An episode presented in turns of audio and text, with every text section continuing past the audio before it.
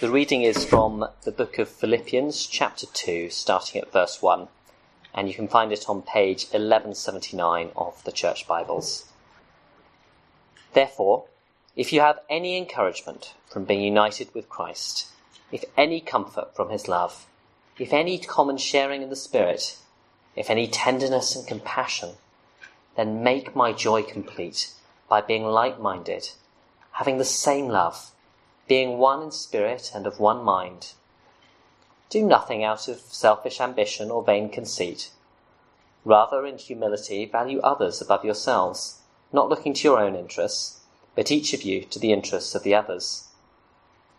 In your relationships with one another, have the same mindset as Christ Jesus, who, being in very nature God, did not consider equality with God something to be used to his own advantage.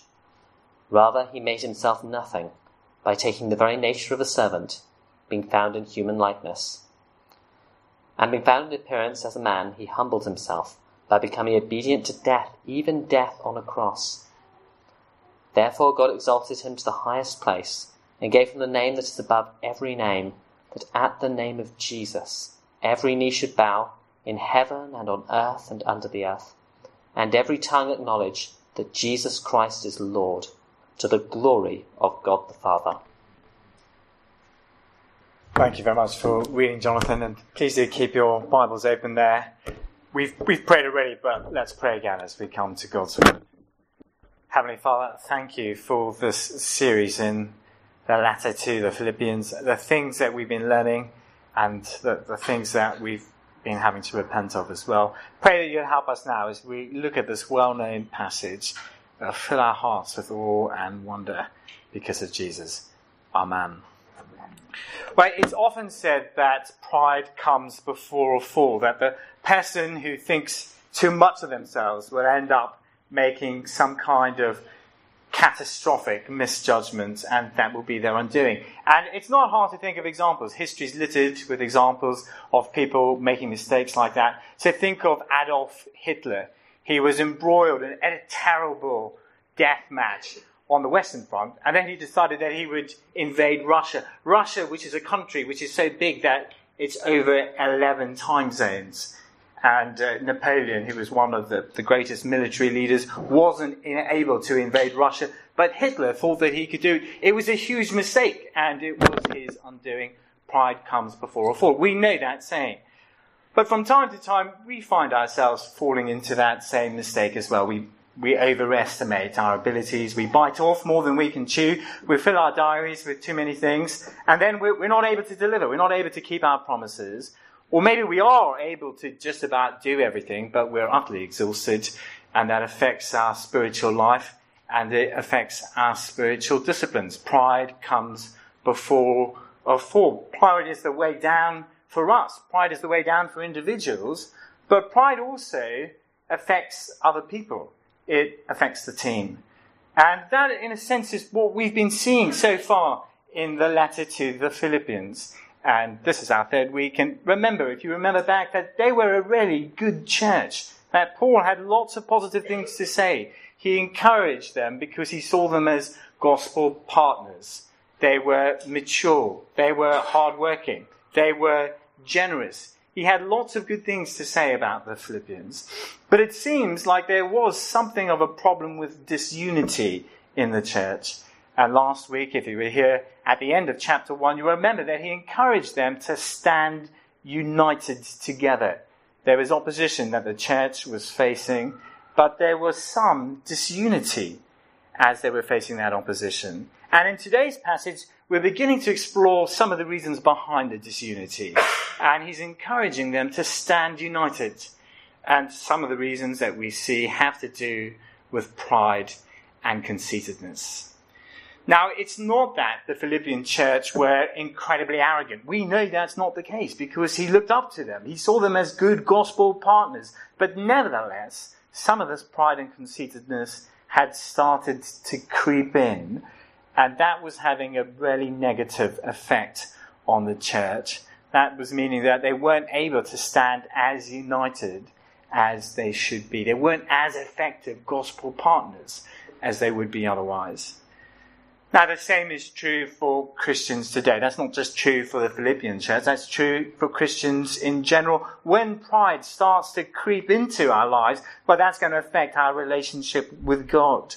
And that's going to affect our relationship with other individuals. But that's also going to affect the way that a church performs as a team.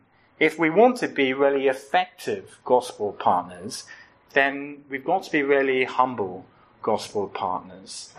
And in this amazing passage, Paul points us to the supreme example of the Lord Jesus Christ. He is the one who is truly humble. And we're going to divide our passage up into three sections, you guess it. And firstly, we see that humility is essential for Christian unity. Humility is essential for Christian unity. Look with me at verse 1 and 2. And therefore, if you have any encouragement from being united with Christ, if any comfort from his love, if any common sharing in the Spirit, if any tenderness and compassion, then make my joy complete by being like minded, having the same love, being one in spirit and of the same mind. He's encouraging them here to be more united.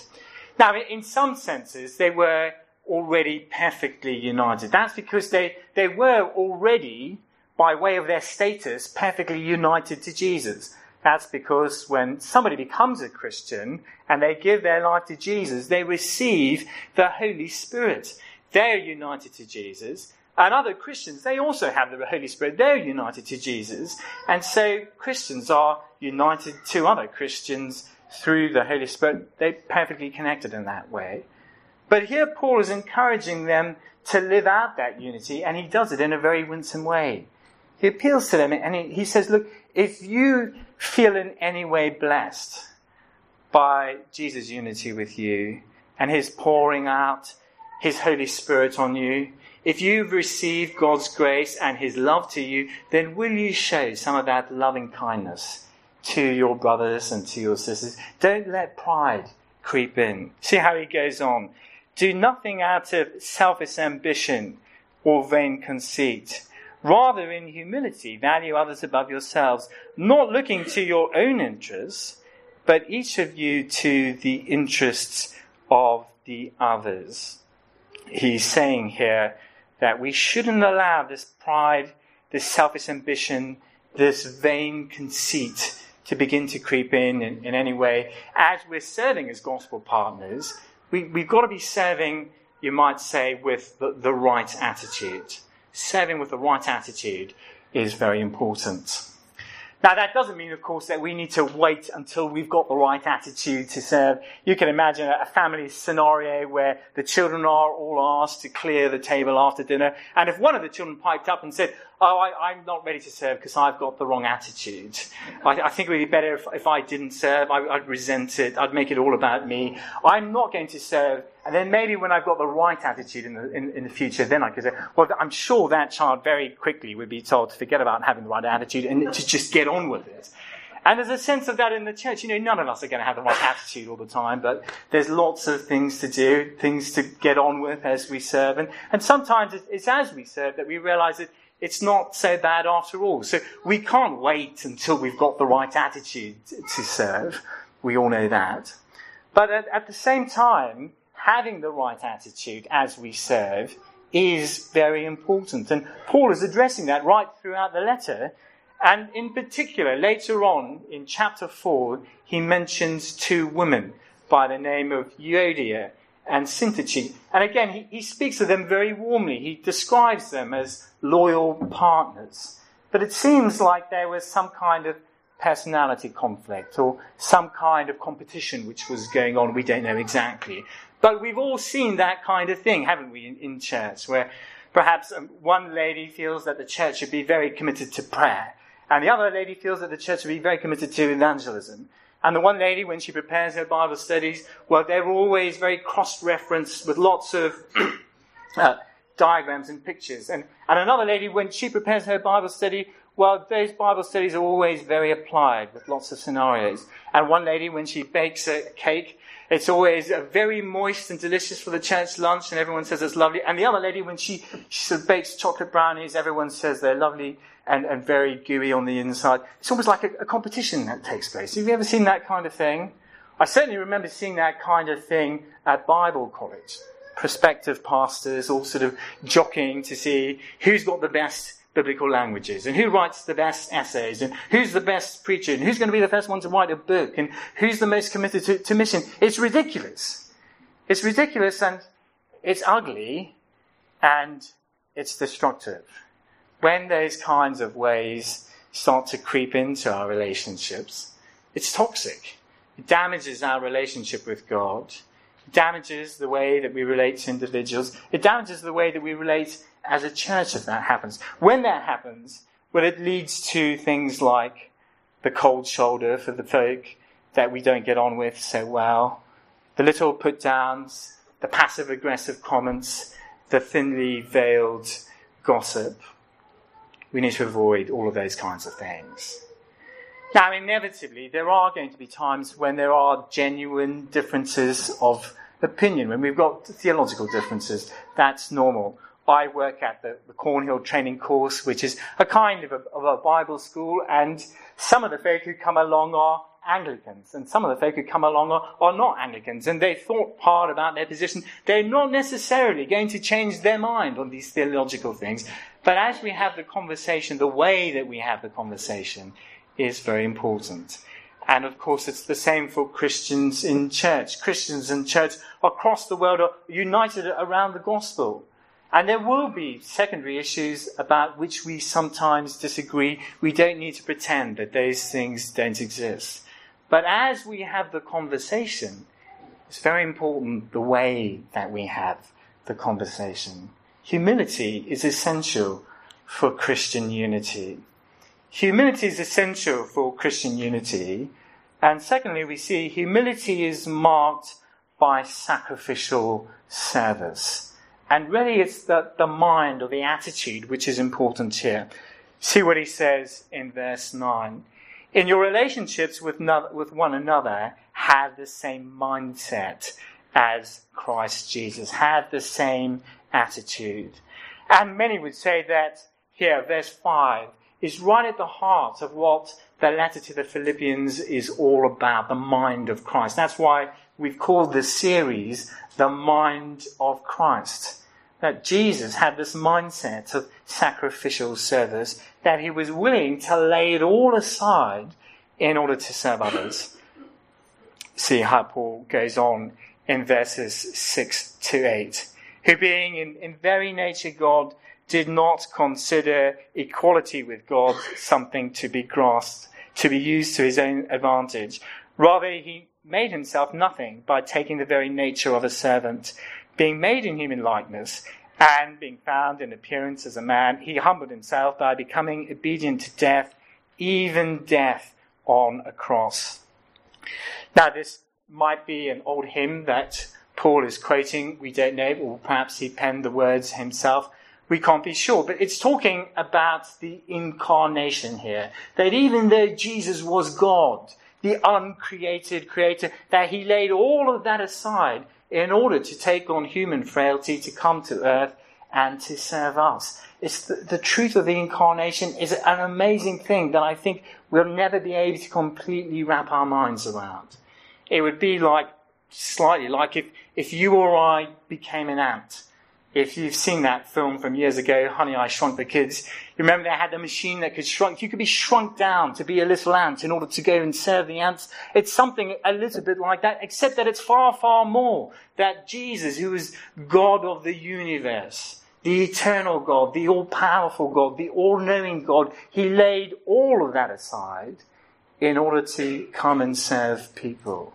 This is the humility of God. He had a right assessment of who he really was, and he came to serve. Now that's radically, radically different to the world around us. It was hugely different to the culture of the time.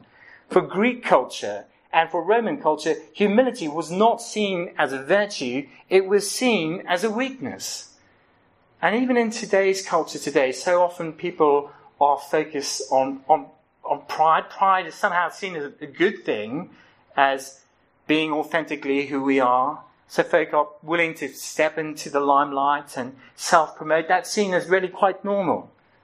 Now, of course, there's nothing wrong in us making a right assessment of our God-given abilities. Nothing wrong with that. And of course, there's some careers where you need to do a, a little bit of self-promotion just to get your name out. Of course, that's understood. But the Christian way, as we follow the example of the Lord Jesus Christ, is one of humility, laying aside our position in order to serve others.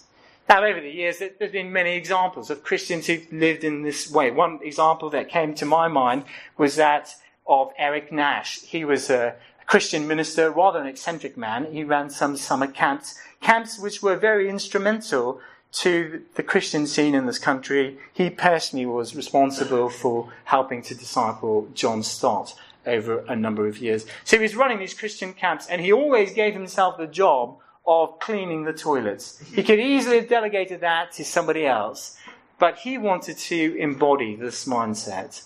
And he wanted to remind himself that even though he was leading, he had to be willing to do the lowest of the jobs. Same too for us. As we walk in the door, come from different backgrounds. Some of us will be industry leaders in the things that we do. We lay all of those things aside. We come with a mindset of service. That is a godlike thing to do. Sacrificial service. But what we see in these verses is that Jesus' sacrificial service goes even further than that. It's not just becoming a person. There's a double humili- humiliation here. He goes to the cross, verse 8. And being found in appearance as a man, he humbled himself by becoming obedient to death, even death on a cross. Now, there's so much theology in these verses, and I think in verse 8 in particular, we could go on and on and discuss about how Jesus had to be fully man and also fully God. We could talk about how his death on the cross was a substitute. We could talk about penal substitutionary atonement. We could talk about his victory as we look at the verses that go on. But the, the emphasis here is very much on the example of the Lord Jesus Christ that he emptied himself of everything and that he went to the cross to serve and even to suffer for those who were undeserving. And it seems to be this point that the Philippians, it seems to be this point that the Philippians hadn't fully grasped. Now, if you were with us last week, then we will already have been exploring that. Remember, the Philippians had sent one of their own members to Paul. Paul was in prison there. He was suffering. They were very, very concerned about him. And Paul had to write back and he said, look, don't be so, concerned about me. Yes, I'm in prison. Yes, I'm suffering. Yes, I might die, but Jesus is using all of this for good. It doesn't matter that my name might be maligned. It's not about me. And even if I do die, I go to be with Jesus.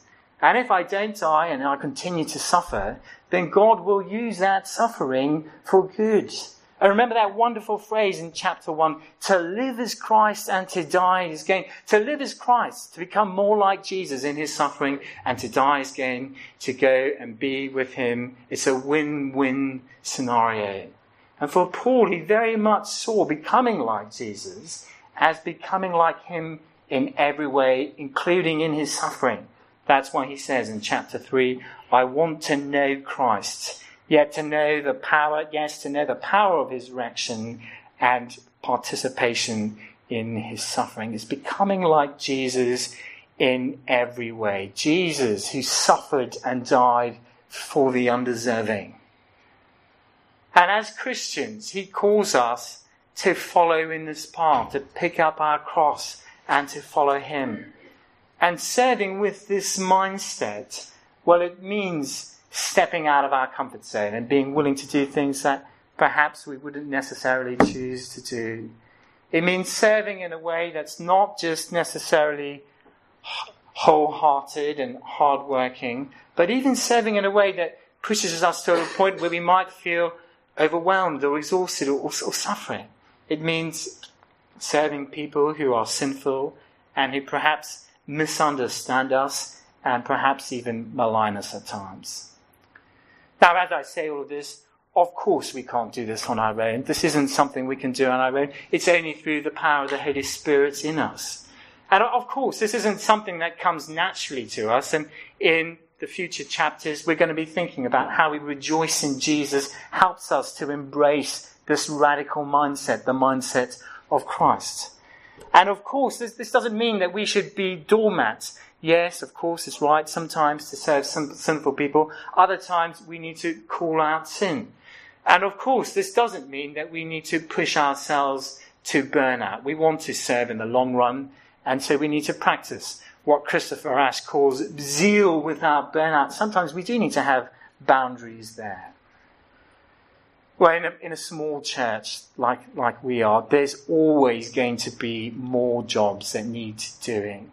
And this isn't about just doing more jobs. This is about having this mindset, a different kind of attitude, the attitude of Jesus, where we come and say, I'm here to serve. Humility is marked by sacrificial service. Humility is marked by sacrificial service, and humility is the way to true glory. Look with me at verse 9 to 11. Therefore, God exalted him to the highest place and gave him a name that is above every name, that at the name of Jesus every knee should bow in heaven and on earth and under the earth, and every tongue confess, every tongue acknowledge that Jesus Christ is Lord to the glory of God the Father. Well, it's talking here, of course, about Jesus' resurrection and his ascension. That although he died, he didn't stay in the tomb, that God raised him up. And that after that he ascended, and then God gave him the name that is above every name, that all authority was handed to Jesus. Jesus went down to the grave, and then he came up. But sometimes people point out that this is a little bit like the, the Nike tick sign or swoosh sign. Do you know that Nike swoosh sign? I think it's the, the official name for it is the swoosh, which goes down and then up. Well, the Lord Jesus Christ went down, down, and then up. That's the pattern of Jesus, and that's the pattern of everyone who's following the, the Christian life. It's, it's down and then up. And it's as Jesus is living out this pattern that he reveals to us the glory of God. You see, how can we know in any real sense what God's character is like, that, the, the depth of his love? Well, it's only through the cross that Jesus was willing to go to the cross in order to spill his own blood for the undeserving, that that reveals the goodness, the godness of God. And so for all eternity, Jesus will be worshipped as the Lamb who was slain. That is something that reveals the glory of God, verse 11. The glory of God is just the revelation of the goodness of God. Now, someone might say, well, isn't this Jesus making it all about himself in the end? I mean, we all know stories of CEOs who, who are willing to work for decades in, in less good jobs and the hope that eventually they might be able to scamper to the top of the pile and then lord it over everyone else as they get a fat cat salary. Is that what's going on here? That Jesus humbled for a moment, but really it's all about him being glorified for, for himself. And the answer is no, of, of course not. Because Jesus takes us with him. And his story is our story. Remember in these earlier verses, it says here that we're united to the Lord Jesus Christ. That if we're a Christian, we've died to our old self. And we're raised up with the Lord Jesus Christ. In Ephesians chapter 2, it says, We're seated with Him in the heavenly realms. So his story is our story. His glory, well, we share in that glory as well. But it's often said that in the Christian life, the way up is down. If we're looking for glory, the way to, to receive that is by laying down our lives. But that is what Jesus taught, told us to pick up our cross. He says, whoever wants to be first is got to be last. That is the that is true individually, but it's also true corporately. It's as Jesus lays down his life that he is glorified, and it's as he lays down his life that he takes the team with him as well. And that's the kind of thing that Paul wanted the Philippians to see. See, it's as this pride and conceitedness was seeping into the church, that that was affecting them living in a way that was really united. But if they laid down their lives, they'd be united together and the whole church would rise up together. And this is the, the pattern of the Christian life. And this is the pattern of Christian leadership. It's humble leadership. It's, it's servant leadership.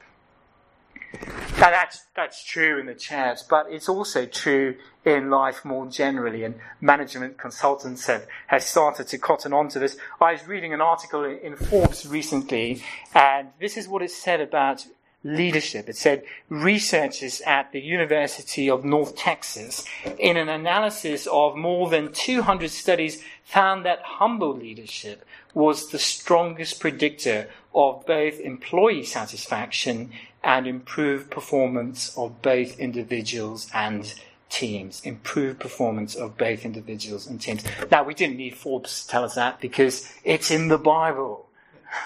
It's as we lay down our lives to serve others that together we're united and strengthened. It's as in our marriages, we lay down our lives to serve our spouse that the marriage begins to flourish. It's as we lay down our lives in our families that the family dynamic starts to improve. It's as we lay down our lives in a church context that we're united together and we love Jesus better together, serving for Him. It's not something we can do on our own. It's not something we can do without the power of the Holy Spirit. But it is something we're called to step into here. Now, I don't know if you've come across the phrase WWJD. What would Jesus do? I think it was a craze about 20 or 30 years ago or something like that. I think the, the story started in 1989. There was a youth worker called Yanni Tinklenberg and she was so struck by the example of the Lord Jesus in a book that she read called In His Footsteps. And she wanted the members of her youth group to sort of grasp something of this. And back in those days, friendship bracelets was a, a bit of a craze. And so she decided to have these friendship bracelets made with a WWJD. And first off, she made 300 and they all went. And then it became a worldwide craze. Maybe even some of you once had a WWJD bracelet. Now, of course, there's limitations to WWJD. There's all kinds of things that Jesus can do that we just can't do. But in this passage here, we are being asked to have the mindset of the Lord Jesus Christ, to follow him in that. And over this next week, I'd love us to be asking ourselves that question a few times. WWJD, what would Jesus do? Let's pray. Lord Jesus, thank you so much for your kindness to us. Thank you so much that even though we were completely undeserving, that you came to earth and you became a person to serve. And thank you that much more than that, that you went to the cross in order to die for sinful people who rejected you, those who wanted you dead. And Lord, we pray that as your followers, united to you in faith, that we would start to live out just something of that. You know instinctively that we're weak. You know instinctively that we're sinful and we don't want to do that. But help us, we pray, over this week to have something of your mindset, the mindset of Christ. We ask in your precious name. Amen.